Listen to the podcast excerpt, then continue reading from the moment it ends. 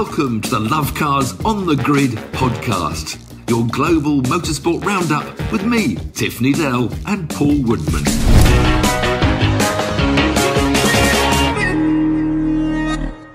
Welcome to season two, episode three of Love Cars on the Grid, your global motorsport podcast roundup. And it's still kicking off with Formula Oof. One and the FIA. I saw your tweet, Tiff Needell. Uh, you're, you're ruffling a few feathers, but I think I've been fired up again. I've been Why- fired why- up again. But, but first, first, first, though, I mean, the big news from last weekend. Did you hear that Max Verstappen has lost the Le Mans 24 Hours virtual race? Uh, it was great of him to do it, though. He was leading. He was the star of the show, and uh, his team were out front.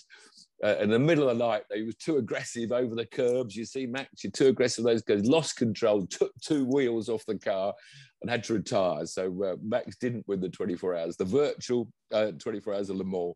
And in fact, British driver Oliver Rowland was part of the four-man team that won it, along with a Brazilian F2 driver Felipe Drugov- Drugovich, and a couple of gaming superstars. But it's incredible. They had a full commentary for 24 hours, and the skill of doing that. For, I mean, you know, you know me, I crash after about four laps on those simulators. But it's great that Sim Max had a go. wow. It's a shame that he crashed out, but uh, but Oliver Rowland benefited.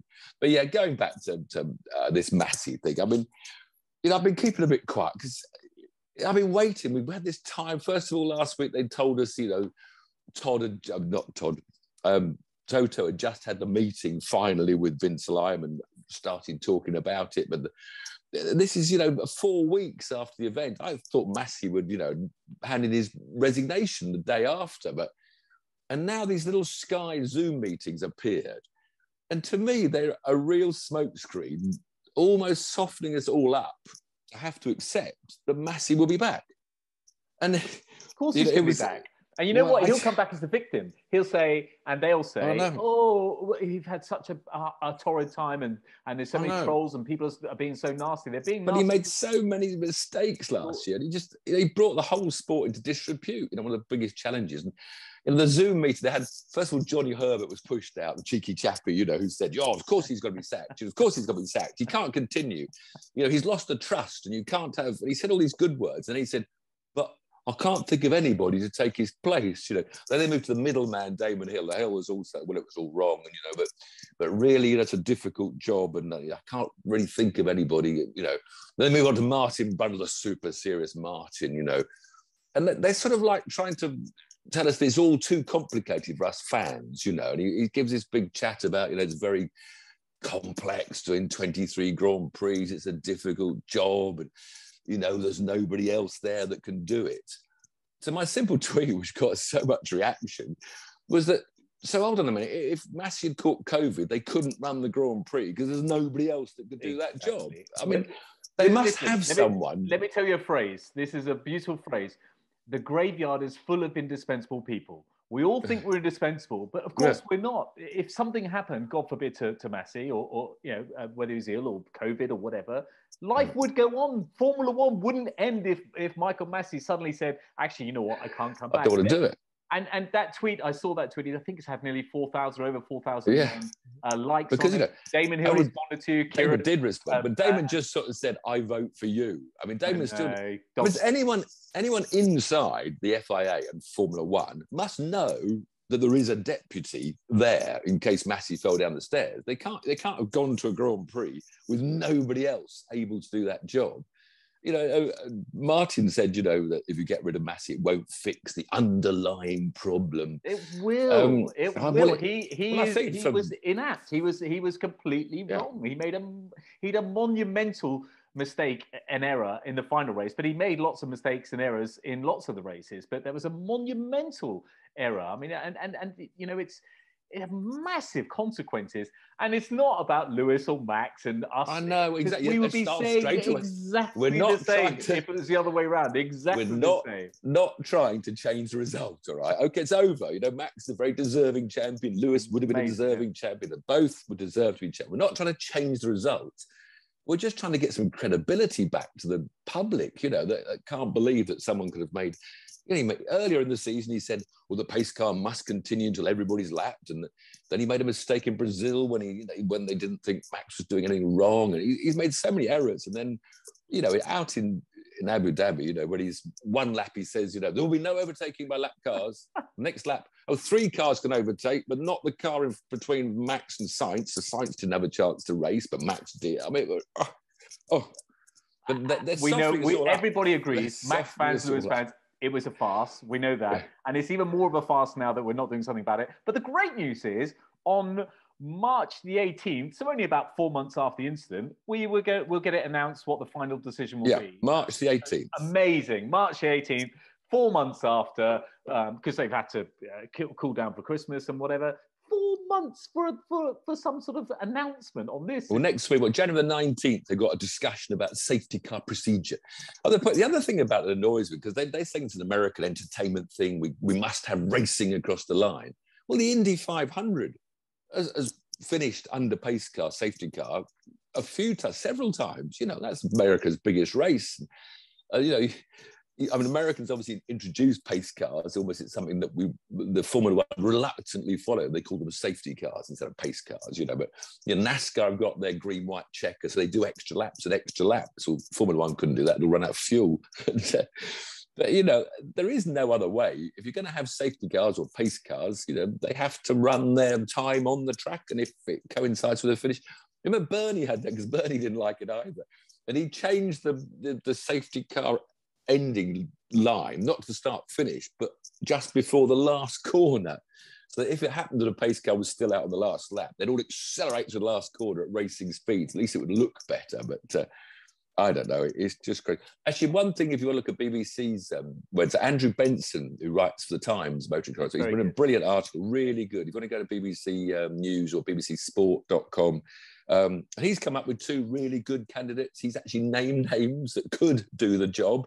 Hello, Martin. Hello, Dane. Hello, Johnny. Um, read that. Uh, but it's definitely it's coming. He's going to stay, it's, and it's going to he cause. Is, he, he is going to say there's something about. I've got a final word on Formula One well, two words actually. My crack. That's all I got to say about it. My crack. What? Yeah, what? Well, just Please, bit of Formula children One news. Mike this. Crack has obviously uh, just been appointed as uh, head oh, of Michael Crack. No, it's not Michael. It's Mike. It's definitely not Michael. His name is Mike. So Mike Krack. Congratulations. That's what those phoned That's what those phoned spoofs, isn't it? Who's there? Sorry, Mike. Sorry, Mike. That's you. That's that's Paul. No, that's not me. That's I'm not apologising. I'm just saying congratulations to Mike Krack.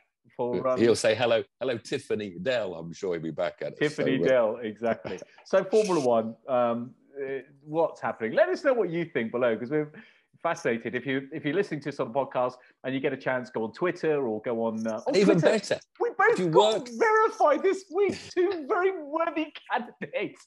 I've never tweeted. Finally got. I think I tweeted once in, in, the last five years, and I got uh, a blue tick, and you got a blue tick, and you're uh, but, uh, a bit more deserving. If anyone out there works in Formula One inside the Grand Prix and knows what would have happened if Masi had fallen down the stairs, who would have run a Grand Prix last year? We'd love to know that because the, there seems to be the door closed from those that do know that we've contacted so far. So remember, someone somewhere. One of the best quotes you'll ever hear. It's not mine, sadly, but I will quote it again. The graveyard is full of indispensable people. Nobody is indispensable. We all think we are, but we're not. Let's move on. Let's move on to Dakar because that was really exciting. I've yeah, yeah. I watched I mean, just the pictures. Weeks just ended last week, and some Sam Sunderland, it was amazing at bikes. I mean, they were both dropping five minutes, gaining five. He was the leader, then he was second, he was third, he was leader, then leader, and uh, but great Britain for Britain that Sam Sunderland came through his second win on the bikes. I mean, just amazing, amazing results and pictures. And our other three Brits, we only had about 10 Brits in the whole 100, as I mentioned when it all started two weeks ago. So I've been keeping in touch with other bike boys. David McBride, an excellent 47th. Dave Mabbs 94th, and uh, Simon Hewitt 111th. And to show how tough it is for privateers like those boys, Simon Hewitt in 111th was 74 hours behind uh, wow. Sam Sunderland. You know, you, wow. The struggles they go through. I love those Dakar heroes. You see them digging it out and, and repairing the bikes. And, and to put it into absolutely context, amazing. So the privateers will be turning up to their tent uh, absolutely exhausted, yeah. have, having food, sleeping for a few hours and doing it all over again. and and, and, yeah. the, and, the, teams will be you know nice little massage and food waiting for them. It's almost almost bigger congratulations to McBride, Mabs, and Hewitt for finishing that most amazing event. Um, the cars, of course, Nasser Al Attiyah kept going. Virtually had the, the race won. In fact, in fact, from to word go, apart from a, a rear differential scare at one stage, but the others all lost so much time early on. Uh, and he and he took his Toyota his fourth win. He's done it 18 times now. The Dakar, Nasser, wow. a great character on the Dakar, and um, that's his second win, second for Toyota, his fourth win overall. We did have a Brit on the podium because Michael Orr guided uh, uh, Yazid Al Raji to third, so that was about our only only Brit I think in the cars, apart from the um, the the the, the bowler the bowler crew they're in their own class, right? And they they're in the open class, and they, they were second out of the five running in that class. Only three finished the open class. The bowler boys got there, and they were 139 hours off the leaders. 139 Incredible. hours. But they won it's their class. Such, such. They won. Well, no, they're second in their class. They're second class. Uh, and um, there's a nice bowler uh, video on our YouTube. You haven't seen already with Ben Collins Stig. Yeah. Uh, so have a check that out. Bowler. Sebastian cool. Loeb, second for Prodrive. Um, Audi was so impressive. I mean, you know, they all lost them. Well, the two of them lost time on uh, navigation on that first day, and, and Peterhansel ripped a corner off.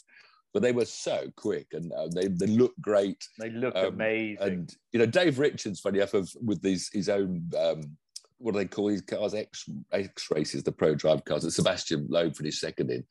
He's saying, he's saying, unless they actually slow them down, you know, we remember the beginning of the rally, Carlos Sainz was moaning that the Audis didn't have enough power.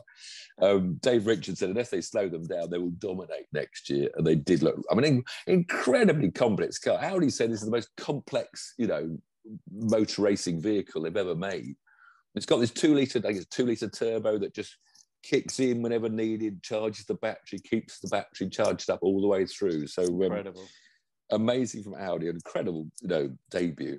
And, and it's um, the type of thing that we would, can expect to see on the roads. Although this is, uh, and I'm sorry to this is a motorsport podcast, but if the government, the UK government, has said that we've got to have electric cars by 2030, but why don't they just say say that cars are going to be carbon neutral or or, or completely, yeah. and then these manufacturers, the, the innovation that the likes of Audi, Mercedes, all these manufacturers have, let them sort the problem out. Don't dictate to them about it, eh, they have to be electric cars. Mm. But uh, because look well, hybrids, hybrids with you know green fuel. I mean, they're, they're manufacturing fuel now, and there's lots that can oils. be. Everyone's trying to rush us into all electric too quickly. You know, it's coming, but.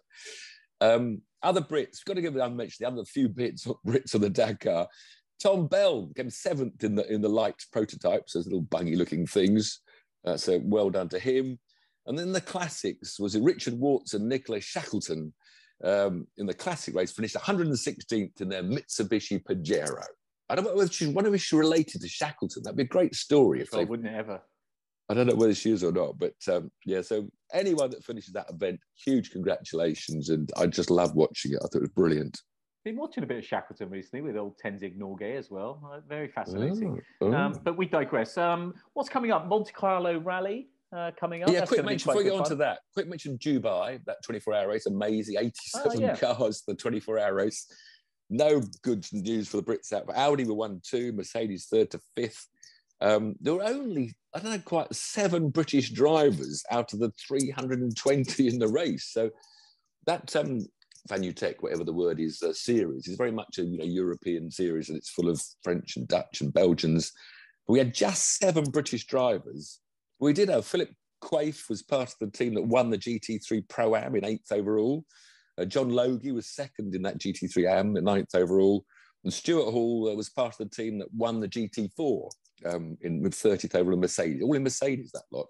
So at least we had three Brits on podiums out of seven drivers. So we didn't do too bad but yes, rallying, good. rallying you mentioned, and yes, the big build-up this week for this amazing Monte, the 90th Monte Carlo rally. Wow. And it's, you know, it's these new cars, these new hybrid cars. It's going to be fascinating to see. Um, there's 11 of these RC1 cars. You know, privateers can't buy these factory cars. It's just the three factory teams, the Toyotas, the Hyundais and the Fords. Uh, and of course, we've got Sebastian Ogier, uh, coming back to do one with Toyota. We got Sebastian Loeb getting the sand out of his ears and to do uh, a one-off with Ford, or he's going to do more. Craig Breen, the Irish boys in Ford, um, Gus Greensmith from Britain in the Ford, uh, Fourmaux, the French guy. Uh, Hyundai, they've all got kids as well because um, Hyundai got Oliver Solberg, 20 years old, going through ice and snow of Monte Carlo. And um, Toyota have got Kalle Rovanperä, 21 year old. But of course, the big one for us, the Toyotas, is Elfyn Evans, who's missed the championship twice on the trot. Um, and he's back for another season with Toyota. What I don't know, if Ogier is not doing the whole season and they're running one, two, is Ogier going to do team orders to let Elfyn win? that's going to intrigue me how that's going to turn out. And again, with Craig Breen and Sebastian Loeb, Loeb's not doing them all. Uh, Hyundai have the same Thierry Neuville, Tanak, and that, as I said, Oliver Solberg. But but these cars, I mean, they've got this hybrid that apparently gives an extra 100 horsepower, taking up to 500. But all the drivers, it's, it's very complex. They, they're having to work out and testing how they're going to drive these things. Because you, you start from service with a full battery. So you can launch off the line with your 500 horsepower. But Then, of course, it drains the battery and your hybrid disappears. Then it says the more you then brake, the more battery you'll get back. So you can have more 100 horsepower boosts. But that sort of goes against what you're doing as a driver. It almost sounds like you're going to have to brake more than you would normally. So you fill your battery up. Then when you come out of the hairpin, you'll have some boost. So they've almost got to change the whole way they drive in, in many respects. So reliability is probably going to be a problem running these new hybrids. But they're, you know, manual gear shift, which I quite like. That's good. No yeah, nice. clever center diff. So some bits have gone back a bit to put the driver more in control. But I'm fascinated. I think, you know, it's going to be a good series. And we saw called Craig Breen. You see that shunt he had in testing? I didn't see. Oh, go to YouTube for that one. I mean, these rally cars now, and I've almost said they're too quick. I mean, they just go through these. He's out testing in the in the Alps, and it's bits of snow and ice, and, and he's on it, and he's going through at these incredible speeds, and just like as if on rails. But then he just clipped a little wall on the left in an S bend, bounced him into the cliff on the right, and put him down into a ravine through the trees. So I mean, it's just a tiny, tiny error. The speeds yeah. they do is just frightening. But yeah. you have to forget, you know, that's the 11. So 11 cars about winning, but there are 75 cars on the rally, and you always forget there are so many different classes and people trying to win. Um, but the only other Brits in the race, very much Italians and French, filling it out with their regular, because um, they do a lot of lot more road rallying than we have in Britain. And it actually shows how bad we are in Britain for you know not producing future stars. But uh, Chris Ingram, we mentioned before last year, he's back again with his faithful mate uh, Ross Whittaker in their Skoda. He's in the RC2 class, so he's the only other Brit in it. So, um, so we should be looking out for Chris him. comes forward. Well. Yeah, give exactly. him a, Elfyn... how to watch. I don't know fun Thursday night it starts um, till Sunday afternoon. WRC.com everyone raves about. Because you don't need to watch it. Just listen to this next Monday. That's all you need to do. Forget BT Sport, live, ITV4, live motorsports overrated. Just listen to this wrap up uh, uh, uh, uh on a Monday evening. Um, those rally boys are. I mean, oh, they got big cojones. Got, those boys. Oh. Big, big cojones. Lots of skill as well. Uh, Formula One testing. Where's the Formula One testing? Tiff? No, it's not. It's, I was thinking it was sooner than it is. It's, it's February the 27th, 23rd. Uh, I thought it was ah. January 23rd from I was a little bit early. I, I, you're trying to catch me out on that one. No, it was all the launches. They're now doing they're now, the big press release. You now have a press release to launch the date of the launch. okay, we need to get on it. We need to uh, be more be more uh, formal, like uh, the FIA, like Formula One. And on that note, that's kind of it, isn't it? It's not the most exciting of weekends, but the FIA, let us know what you think below and on on, on the old Masi saga. And uh, if you've got anything you want us to cover, any as always, let us know in the comments below. Get get get involved. Get amongst the comments. See you next time. Cheers, week. everyone. Bye.